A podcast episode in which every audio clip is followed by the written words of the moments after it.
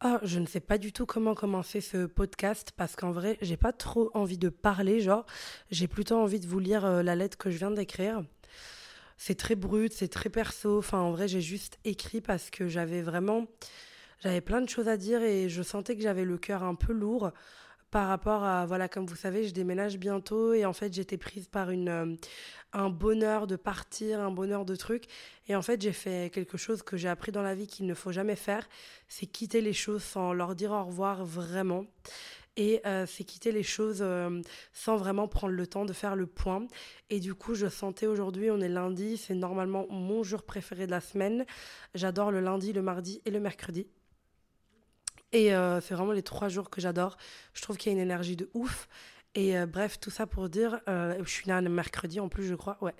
Et bref, tout ça pour dire que, voilà, j'arrivais pas à me poser, en fait, c'est-à-dire que J'étais très occupée dans les cartons, dans ranger mes meubles, dans m'occuper de tellement de choses, de trouver un appartement à Paris, de m'occuper des meubles, de la déco, de voilà, moi je travaille de chez moi, donc c'est vraiment vraiment important pour moi de me sentir bien dans mon espace, de vraiment en fait m'occuper de tous les détails administratifs que j'ai oublié que je n'étais pas qu'une citoyenne mais aussi une humaine en fait. Je suis totalement passée à côté de cette info et du coup j'ai beaucoup pris pris en moi et en fait j'ai pas du tout euh, pu euh, j'ai pas eu d'espace de parole vraiment euh, ces deux dernières semaines parce que je sais pas trop en fait ça, ça s'est fait un peu comme ça mais j'étais très occupée par le travail euh, et puis, j'ai l'impression que j'en ai marre un peu de parler de mon déménagement. C'est un truc que j'ai beaucoup abordé avec mes amis, avec ma mère et tout. Et je sais pas, à la fin, ça commençait un peu à me saouler d'en parler. Et euh, en vrai, c'est une grosse période au, boulot. Du coup, c'est vrai que j'étais un peu en mode oh waouh, genre, je j'arrivais pas à avoir une conversation vraiment avec une copine. Euh, on avait vraiment le temps d'en parler. Et euh, en fait, j'ai beaucoup parlé à mes amis du podcast, genre vraiment parce que, comme vous savez, je dois changer le nom. Parce que bah, tout simplement, j'ai envie d'avoir mon propre branding. Et que, en fait, je ne pensais absolument pas que le podcast allait autant plaire et autant être écouté. Enfin, franchement, je ne sais pas pourquoi, mais je pensais que ça allait vraiment être un truc avec quelques centaines de personnes. Et en fait, ça prend de plus en plus d'ampleur. Et euh, du coup, mes amis ont plus donné leur énergie euh, à m'écouter parler du podcast, à essayer de trouver un nom. Je l'ai toujours pas trouvé. Il y a toujours rien qui vibre comme je voudrais. Et euh, vous savez que je me force jamais à rien faire, donc je vais pas revenir juste pour revenir quitte à faire des épisodes où je présente pas le nom du podcast, on s'en tape, le temps que ça me vienne. Je sais que ça va pas tarder, je sais que je l'ai sur le bout de la langue, mais il faut un peu que je le tourne à toutes les sauces et que je sente que c'est bon, j'ai le truc, tu vois. Donc, euh, donc voilà, je pense que c'est ça aussi la vraie vie de l'entrepreneuriat, c'est parfois devoir de revenir en arrière parce que on va pas trop loin en fait quand j'ai choisi le nom et que j'ai découvert par après qu'il y avait déjà un podcast américain qui s'appelait comme ça je me suis dit, mais ça sera jamais connu. en fait, j'ai pas du tout pensé à très loin. Je me suis juste dit, bon, bah, on s'en fout. Et en fait, euh, et en fait euh, bah, pas du tout. C'est un truc que je recevais tous les jours par rapport au nom du podcast. Et euh, même si on dit on s'en fout, on s'en fout. Je disais à une pote tout à l'heure, je déteste cette réponse quand quelqu'un te dit que quelque chose le touche et tu dis, mais on s'en fout des rageux, on s'en fout. Mais en fait, tu illégitimises directement ce qu'elle ressent. Si elle, s'en foutait, elle t'en aurait pas parlé. Donc euh, ne dites pas ça à vos amis, s'il vous plaît. Et du coup, je vous disais, ouais, j'ai une voix un peu tristounette, mais en fait, c'est parce que j'ai grave pleuré. Mais ça m'a fait grave du bien. Mais en fait, j'ai. Je suis une Virgo, moi, je suis signe astro vierge, donc j'aime l'ordre, j'aime l'organisation. Et là, j'ai l'impression d'être entre les cartons, avec des meubles au milieu du salon. Et puis, euh, je vois quand même mon chat, Nathaniel, il est un peu perplexe. Genre, il y a des, j'ai commencé à enlever grave de trucs. Et, euh, et voilà, je vois tout ce truc qui se met comme ça en place. Et euh, je sais pas, je me sens un peu euh, abasourdie parce que je dois gérer plein de choses en même temps. Et, euh, et du coup, voilà, c'est pas très, pas très facile, très agréable, on va dire. Et, et, du coup, je me sens un peu pas dans ma safe place, on va dire. Mais s'il y a bien une chose qui me fait penser à ma safe place, c'est mon podcast parce que, pardon, j'ai roté, parce que mon podcast, je dis, j'ai l'impression que je digère tout le temps, c'est pas possible. mon podcast, c'est vraiment ma safe place, le fait d'être face au micro, je trouve que c'est vraiment incroyable. Et je pense que si je suis arrivée, entre guillemets, là où je suis aujourd'hui, c'est parce que j'ai toujours fait les choses à ma manière. Alors oui, les gens normaux ne changent pas de nom de podcast au milieu après 43 épisodes. Les gens normaux ne font pas un épisode comme ça brut à il est quelle heure? 1h05 du matin, 14 mars. Les gens ne font pas ça. Mais moi, j'ai toujours fait ce que j'avais envie de faire. Et là, ben, notamment, j'ai beaucoup, beaucoup pleuré parce que voilà, j'ai senti toutes les choses venir un peu euh, à la surface. J'ai senti que voilà, c'était ma dernière semaine vraiment à Bruxelles. J'ai senti que tout ça se mettait en place, je sentais tout ça. Et d'un coup, j'ai explosé j'ai pleuré vraiment pendant deux heures. Ça m'a fait beaucoup de bien parce que je n'arrivais pas à pleurer. J'étais tellement occupée que j'avais l'impression de même pas avoir le temps pour ça. Et finalement, j'ai fait ce que je sais faire de mieux. C'est utiliser les mots pour exprimer mes mots. Dites, il n'y a pas à conduire quand je fais un podcast, monsieur. Rentrez chez vous, il est 1h du mat. Et euh, du coup, voilà, je vais vous lire cette petite lettre. C'est juste ça le podcast. J'espère que ça va vous parler. C'est un peu égocentrique, ça parle de moi, mais peut-être que ça va vous parler aussi. Cher univers, Dieu, lumière, appelez-le comme vous voulez. Ce soir, je me suis sentie envahie par l'émotion. Je me suis sentie. Ah putain, mon écriture, elle est chaude, hein. je me suis sentie prise à la gorge comme un cocktail de, de plein de choses. Aujourd'hui, j'ai eu du mal. J'ai senti toute la journée des choses, des doutes, des émotions prendre de plus en plus, de plus, en plus place et me tétaniser tout au long de la journée. Je sentais ce, cette météo intérieure qui prenait de plus en plus place et qui devenait de plus en plus pluvieuse. Mais j'y ai pas vraiment prêté attention ces dernières semaines. Et aujourd'hui, alors que j'étais sur mon canapé, j'ai senti que cette météo devenait une tornade. J'ai senti que j'avais besoin de pleurer, j'avais besoin d'écrire et de m'exprimer. Et brutalement, j'ai eu besoin de prendre ce cahier, ce cahier qui a tellement pris cher avec moi. J'ai écrit tous mes rêves dans ce cahier, j'ai commencé mes premières lettres de manifestation. Il reste plus de place et pourtant. Hé, hé, hé Ça va ou quoi? Vous croyez que vous êtes dans Fast and Furious ou quoi, monsieur? Merde. Je disais. Ce cahier qui a presque plus de place, mais je force encore pour écrire dedans, parce que pour moi, c'est ma safe place. Ah Je dis. Oh, je reconnais pas mon écriture, putain. J'écris vraiment très mal. Tu sais, ma grand-mère, Malika, m'a toujours parlé du pouvoir. C'est un mot qu'on donne souvent aux hommes, et souvent, quand on en, parle pour les femmes, on le, on le adoucit. Puissance, puissance féminine. Elle est puissante, on ose rarement dire qu'une femme a du pouvoir. On essaye de le cacher derrière le mot femme forte ou, ou d'autres synonymes. Mais toi, ma grand-mère, tu m'as toujours appris à ne pas me cacher et à dire haut et fort j'ai du pouvoir et où je veux du pouvoir. Merci pour ça. C'est parce que tu m'as élevé comme ça que j'ai pris le pouvoir et j'ai décidé de quitter Bruxelles. Cette ville qui, avec qui je n'ai jamais vraiment vibré. Je ne m'y suis jamais sentie à ma place. J'ai toujours eu du mal à m'installer auprès des autres, de lycée en lycée, d'école en école, de école à université. J'ai vraiment eu beaucoup de mal à me sentir à ma place, je ne m'y sentais jamais. C'est comme si j'étais assise sur une chaise mais qui manquait un pied et que je faisais semblant de ne pas voir qu'il manquait un pied. J'ai toujours senti que je n'étais pas alignée et j'ai même commencé à croire que c'était peut-être moi le problème et que je ne serais jamais alignée nulle part. Mais tu as toujours su me rassurer. En année en année, j'ai commencé à voir que ma vie prenait du sens et que je n'étais pas juste la meuf bizarre. Mais aujourd'hui, je pense que j'ai eu envie de pleurer très fort parce que j'ai enfin compris la grande leçon ces dix dernières années. Évoluer, ça peut être facile, difficile, mais ce qui est certain, c'est qu'on n'évolue jamais aussi bien que dans un milieu qui n'est pas favorable de base à notre évolution. Ça nous demande encore plus d'efforts, encore plus de batailles, encore plus de s'affirmer. Ça nous demande de se faire remarquer, d'être libre, hors norme. Ça demande beaucoup, beaucoup de sauts en dehors de sa zone de confort. Ça demande carrément de sortir de la zone de confort des autres. Et en effet, Bruxelles, la Belgique, m'a apporté ce challenge. J'ai dû tout particulièrement prouver que j'ai dû tout particulièrement prouver dans ce microcosme. J'ai dû défoncer un peu les stéréotypes qu'on faisait de moi. Et même quand j'essaie de me fondre à la masse, c'était toujours un challenge. Je regarde en arrière et je vois cette jeune ado de 17 ans qui est remplie de rêves mais qui ne sait pas encore mettre des mots dessus. Je ne savais pas encore que mon histoire personnelle allait être la nature, de ce que je fais aujourd'hui dans mon métier. Je ne savais pas qu'à chaque fois que je levais la main en cours pour donner mon avis, pour déconstruire et acclamer que je n'étais pas d'accord, j'étais en train de construire la femme que je suis aujourd'hui. Je ne savais pas qu'à chaque fois que je supporterais le regard de quelqu'un qui me jugeait pour mon style vestimentaire, mon, insolence à fumer des clopes avec les mecs ou à parler de cul, ça allait me permettre de devenir la femme que je suis aujourd'hui, celle qui sait qu'elle est et qui arrive à en être fière Je ne savais pas qu'en arrivant à Bruxelles il y a dix ans, que cette jeune ado qui ne parlait pas un mot de français allait passer son quotidien à parler, et que sa parole aurait un jour de la valeur. J'en savais rien. J'ai beau dire que j'ai hâte de quitter de Bruxelles, ce qui est vrai, je ne peux nier que tout ce que cette ville m'a apporté. Tout ce que j'ai appris ici, tout ce que j'ai osé faire malgré le regard pesant des, pesant des gens. Parce que oui, chaque ville a son, chaque ville a son lot de négativité et de problèmes. Mais c'est vrai que à Bruxelles, pour moi, c'était tout particulièrement quelque chose que je ne connaissais pas. Je devais rentrer dans un certain standard. Parfois, j'étais trop arabe et parfois, je l'étais pas assez. Parfois, on attendait certaines choses de moi et parfois, tout le contraire. Parfois, on attendait à ce que je sois très fermée et timide et parfois, on voulait absolument que je sois la meuf ouverte. Je ne comprenais pas grand-chose à ce qu'on attendait de moi, mais tout ce que je savais, c'est qu'au fond de moi, il y avait quelque chose qui brûlait et qui me donnait envie de combattre tout ce qui m'entourait.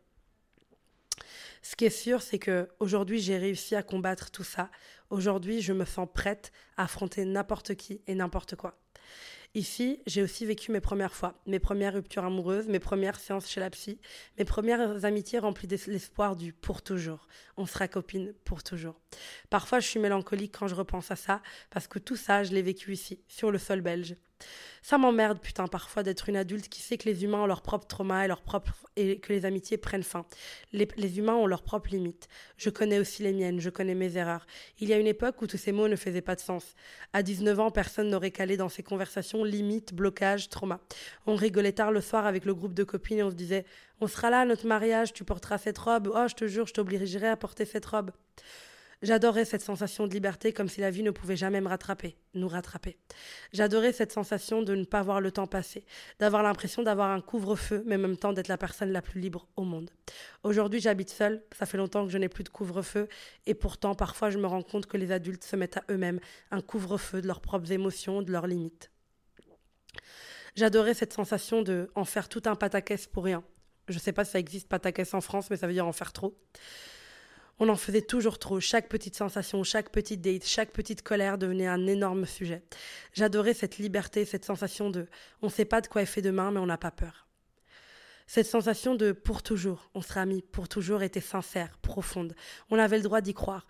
On devait et on pouvait même râler quand nos parents nous disaient mais tu verras, la vie c'est pas comme ça, les amitiés prennent toujours fin. J'adorais râler et fermer la porte de ma chambre en me disant ma mère comprend rien, moi mes amis c'est pour toujours. J'adorais cette sensation de ne pas être d'accord.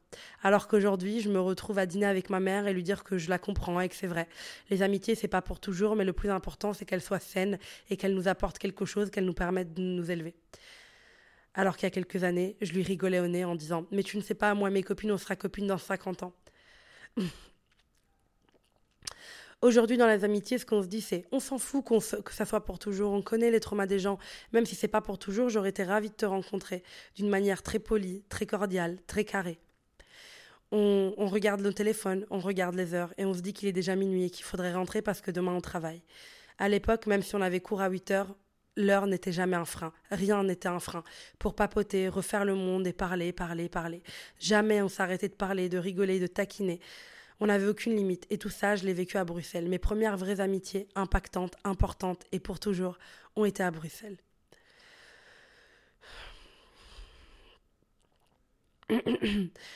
Aujourd'hui, on se dit qu'on a été ravis de se rencontrer et qu'on se souhaite une bonne continuation d'une manière très adulte, comme si on avait déjà 50 ans.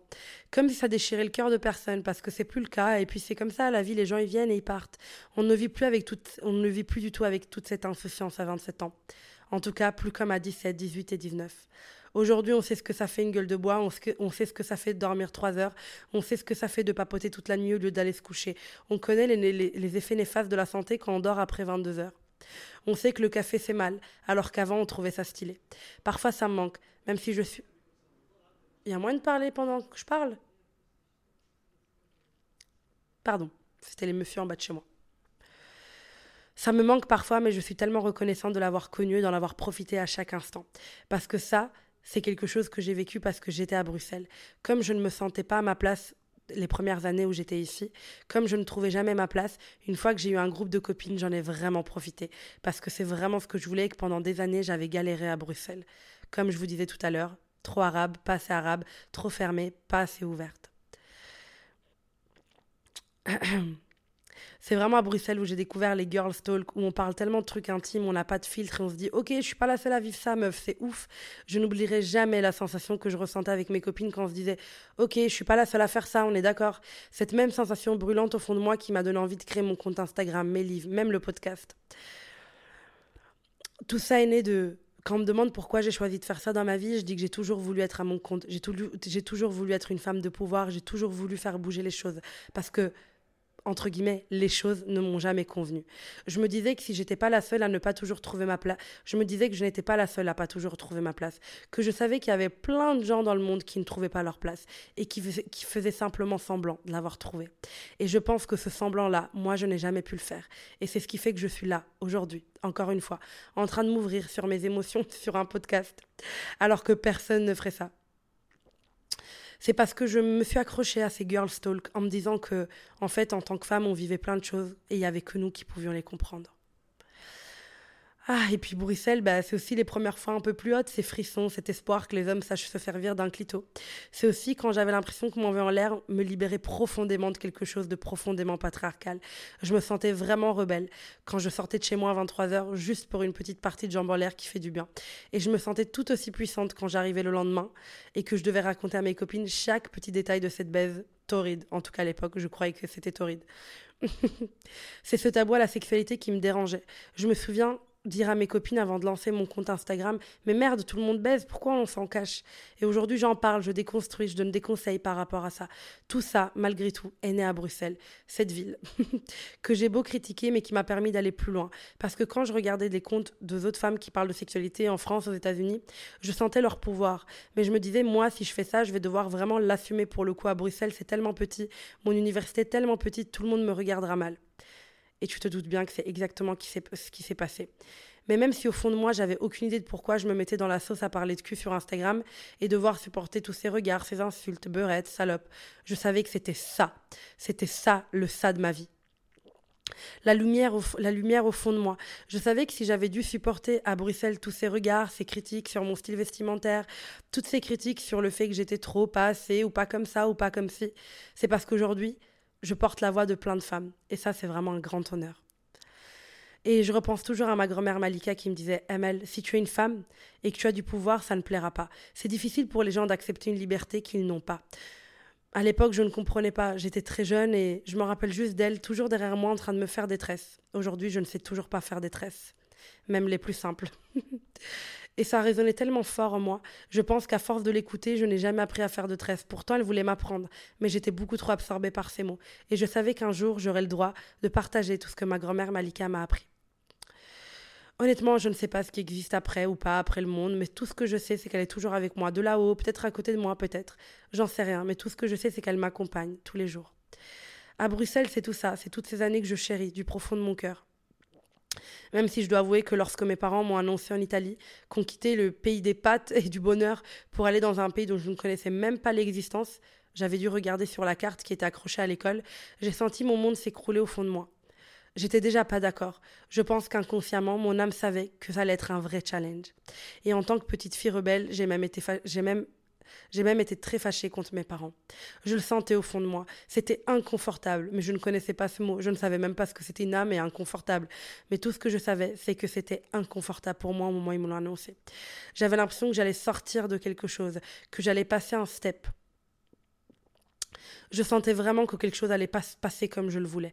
Et en effet, pour moi, Bruxelles, au début, c'était vraiment un enfer je n'avais pas les mêmes codes que les gens parce que mine de rien, même si ça reste l'Europe, on n'a pas tous les mêmes codes. En Italie, on parle pas et on n'agit pas de la même manière qu'à Bruxelles, même au contraire. Par exemple, au collège, en Italie au début de lycée, une meuf qui fume, c'est stylé. Alors qu'en Belgique, ben, en fait, t'es une pute. Ou par exemple, la manière de s'habiller, ben, en Italie, plus t'es dénudé, plus t'es stylé. Alors qu'à Bruxelles, c'était tout le contraire. Et j'avais l'impression de vraiment pas comprendre les codes. J'avais l'impression de me battre à lire et à comprendre comment les, autres agissaient, comment je devais faire, jusqu'au jour où inconsciemment, j'ai compris que je n'avais pas à lire le code mais créer le mien. Finalement, je veux laisser tout ça derrière moi, tous ces mauvais souvenirs, ces moments où je me sentais seule, où je me sentais honteuse, où je ne comprenais pas ce qui clochait chez moi. Parce que j'ai l'impression d'avoir pris de la Belgique et de Bruxelles tout ce qu'elle m'a offert. Je sais que le moment est venu de quitter cette vie, ses limites, ses jugements, laisser tout ça derrière moi et en tirer que le positif.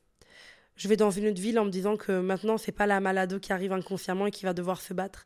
C'est la mal, femme, adulte, qui impose qu'elle est. J'impose qui je suis, je sais qui je suis et j'en suis surtout fière. Aujourd'hui, à 27 ans, même si mes petites galères de quand j'avais 17, 18, 19, 20 ans me manquent, aujourd'hui, en tant que femme de 27 ans, j'ai d'autres problèmes, d'autres premières fois. Les premières fois d'une meuf de 27 ans, finalement. Et elles sont tout aussi intéressantes à chaque âge, à chaque moment de sa vie, ces expériences folles.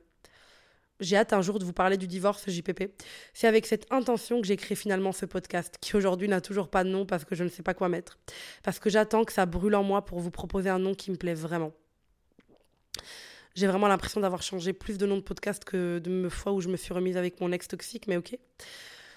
C'est avec cette intention que j'ai créé ce podcast qui aujourd'hui ne porte pas de nom en me disant Ok, Amal, t'avais des galères à 19 ans, et franchement, j'adorais les partager à mes copines. Mais aujourd'hui, j'en ai 27 et j'en ai plein d'autres des galères. J'ai plein d'autres galères que j'ai envie de partager. Honnêtement, je pense que ça, les galères des copines et les girls talk, c'est toute l'essence de mon métier. Même si je dois être honnête avec vous, parfois j'oublie que c'est un métier. Parce que pour moi, ce que je donne aux femmes, ce n'est pas un métier, mais c'est aux femmes qui me lisent sur Instagram ou qui m'écoutent ici. Ce que je donne, c'est un bout de moi et pas toujours ma ma pratique, mon, ma profession. Je donne toujours un bout de moi comme je viens de le faire ici. C'est ce bout de moi que j'offre en espérant qu'il puisse aider les femmes qui m'écoutent. Parce que parfois je repense à la moi toute petite, toute ado, qui arrive dans une ville qu'elle n'aime pas, qu'elle n'apprécie pas, où elle n'est pas non plus très appréciée. Et j'aurais adoré qu'une femme me donne un bout d'elle, avec son histoire, avec ses struggles, avec ses difficultés, pour que je puisse à mon tour dépasser les miennes. Mais je me dis que si je n'ai pas eu droit à ça, c'est pour que je puisse encore mieux offrir un bout de moi aujourd'hui. Ce bout d'une autre femme qui arrive à sauver plein de femmes et, de leur questionnement. Alors parfois, on ne sait pas trop pourquoi on fait les choses, mais on sait qu'on doit les faire. Je ne sais pas toujours ce que je fais. Je ne sais pas toujours pourquoi j'ai envie de poster telle ou telle chose ou pourquoi j'ai envie de dire telle ou telle chose dans le podcast. Je ne sais même pas pourquoi je déménage à Paris. Je ne sais pas. Je ne sais pas tout ça, mais ce que je sais, c'est que Aujourd'hui, en tant que femme de 27 ans, justement, je suis mes tripes. Et je sais que j'ai besoin de fermer ce cycle à Bruxelles, même si les Durums sont bien meilleurs qu'à Paris. Les Durums, c'est les Grecs pour les Français. Et désolé, mais ça va pas, les Grecs à, Paris, ça va pas du tout. Et même si c'est à 1h30 de Thalys, et ça je peux te dire, je le connais bien, j'en ai fait des allers-retours, je sens que quelque chose s'est coupé au fond de moi. Je, je referme avec fierté un énorme chapitre. J'étais très excitée au début de le refermer, mais aujourd'hui, et depuis déjà quelques semaines, il y a cette nostalgie qui commence à se créer en moi. Parce que finalement, quand on quitte un endroit, on quitte une partie de notre vie. Alors même si on a la chance d'avoir ce qu'on appelle les souvenirs, on quitte énergétiquement quelque chose. On referme un chapitre. Alors même si on sait que ça sera meilleur, même si on sait que ça sera mille fois mieux, on a le droit d'être nostalgique. C'est exactement comme quand on quitte une relation. On sait qu'il y a mille fois mieux, mais on a le droit de fermer les yeux de temps en temps et de se rappeler de ce qui va nous manquer. Et finalement, quand quelque chose te manque, ça ne veut pas dire que tu veux y retourner. Ça veut dire qu'elle a laissé quelque chose en toi, qu'elle a laissé des traces en toi. Et je suis extrêmement persuadée même moi qui adore le champagne, le luxe et toutes sortes de plaisirs, et, je suis une vraie épicurienne pour le coup. Ce que j'estime d'avoir de plus précieux aujourd'hui en tant que personne, c'est ça. C'est tout ce que je peux garder dans ma tête, dans mon cœur, dans mon âme. Toutes ces choses que j'ai fait par moi-même. Toutes ces choses qui n'ont aucune valeur financière ou de carrière, mais qui sont au fond de moi. Cette fierté d'apporter quelque chose aux autres, aux femmes. Dites, euh, vous voulez pas arrêter de rire dehors là? Ça fait tout bizarre de laisser une part de moi quelque part, mais je me dis c'est comme ça qu'on marque le monde, en prenant une petite partie d'une autre puzzle personnel et de le déposer. Aujourd'hui, je dépose le mien ici, à Bruxelles, je le laisse là. Parce que cette part, elle est capitale dans qui nous sommes aujourd'hui, mais c'est quand on est capable de la quitter qu'alors là, on peut vraiment profiter de ses bénéfices. Parce que j'ai passé les dix dernières années à construire cette partie du puzzle, ici à Bruxelles. Mais c'est aujourd'hui en, la déposant par terre et en quittant et en la laissant derrière moi que je peux vraiment en profiter. Parce que maintenant, je n'ai plus à me battre, je n'ai plus à prouver, je dois juste être, enfin. Alors je terminerai cette lettre par remercier la Belgique parce que franchement je n'aurais jamais cru dire ça. Mais merci de m'avoir permis de constamment me challenger personnellement dans mes relations. Grâce à toi je me suis remis en question. J'ai remis en question mes traumatismes, ma manière d'être en relation, amitié, amour. J'ai pu toucher mes rêves des doigts. Moi qui n'étais qu'une jeune ado, une jeune enfant qui rêvait de plein de choses, grâce à toi j'ai pu toucher parce que j'ai osé me challenger. Et surtout grâce à toi, je sais que j'ai une résilience qui est infinie.